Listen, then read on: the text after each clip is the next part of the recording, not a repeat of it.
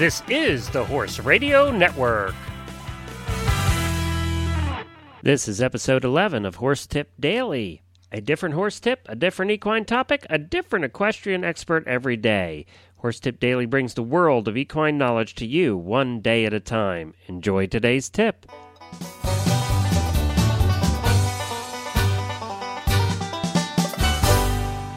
I am Glenn the Geek from Lexington, Kentucky, the horse capital of the world, and you're listening to Horse Tip Daily. I have to keep this show short today because it's my beautiful wife's and I anniversary, 21 years together. So I promised dinner and a Harry Potter movie tonight, so I have to get ready for that, and I'm running a little late today. Today we get the help of our good friends at Equestrian Life. Equestrian Life is the official social community of the Horse Radio Network.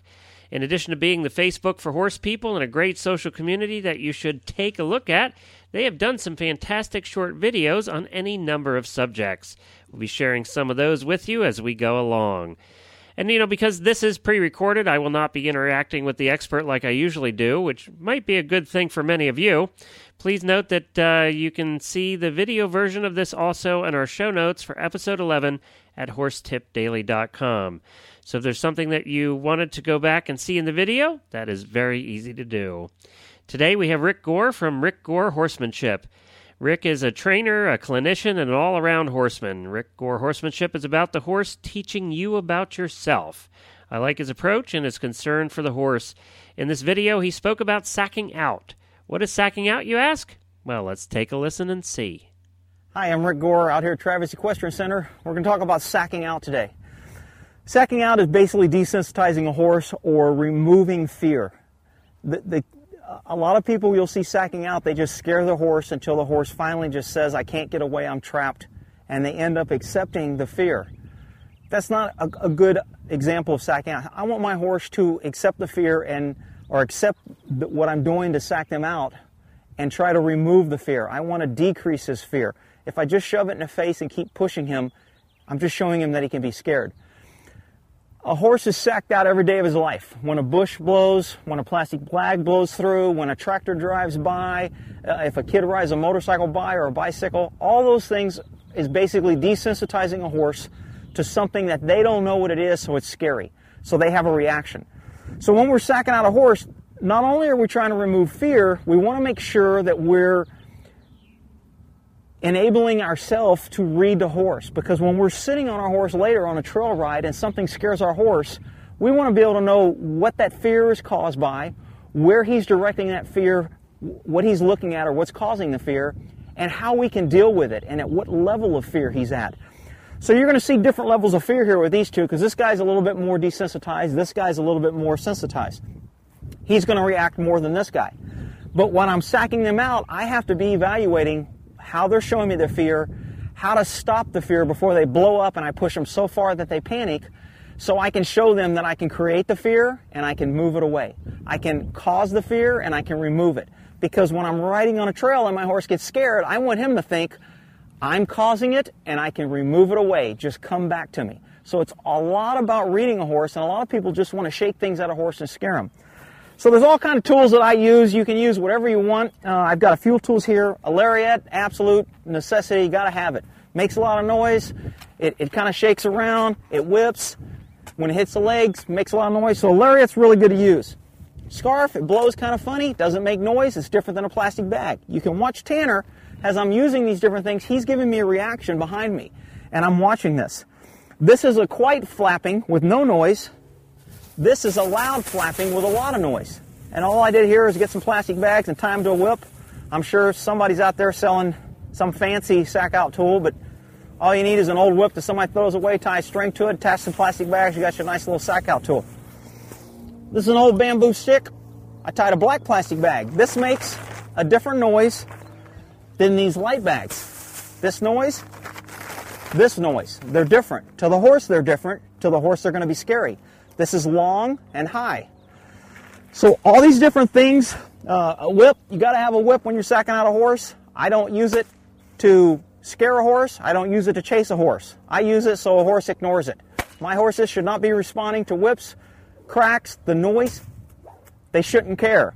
because if I've done it right, they know that whatever happens around me, no matter how loud or how scary, it's not going to hurt them. Um, this is a feather duster. It kind of moves funny. The horses haven't seen it. It's nice and soft. It's not going to hurt them, but it gets a reaction. And I'm always looking for different tools to get a reaction from my horse. This is a scarf. It makes a little bit different noise than the plastic bag. It makes more noise than this scarf.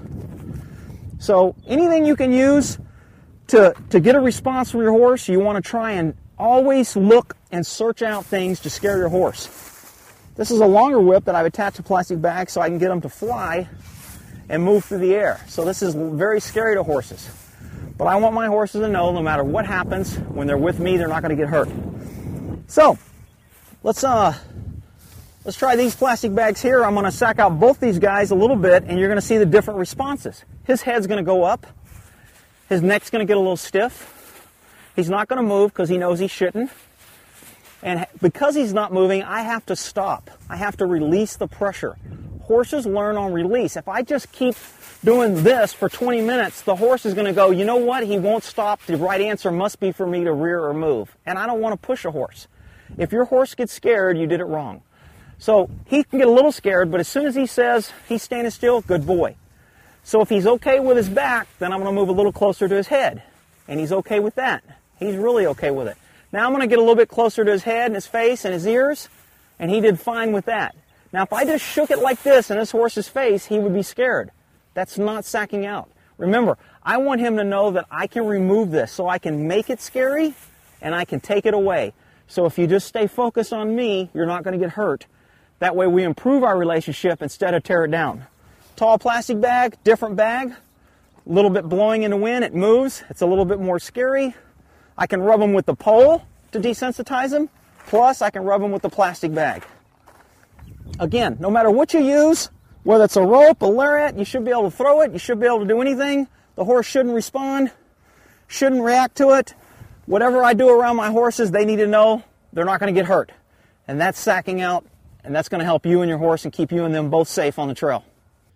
Well, there you go. Now you know what sacking out is. Thanks to Rick and Equestrian Life for providing the audio. You can see the video that goes with this in our show notes for episode 11 at horsetipdaily.com.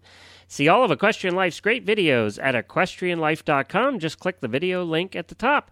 And you also notice there's a horse radio link at the top. They carry all of our shows.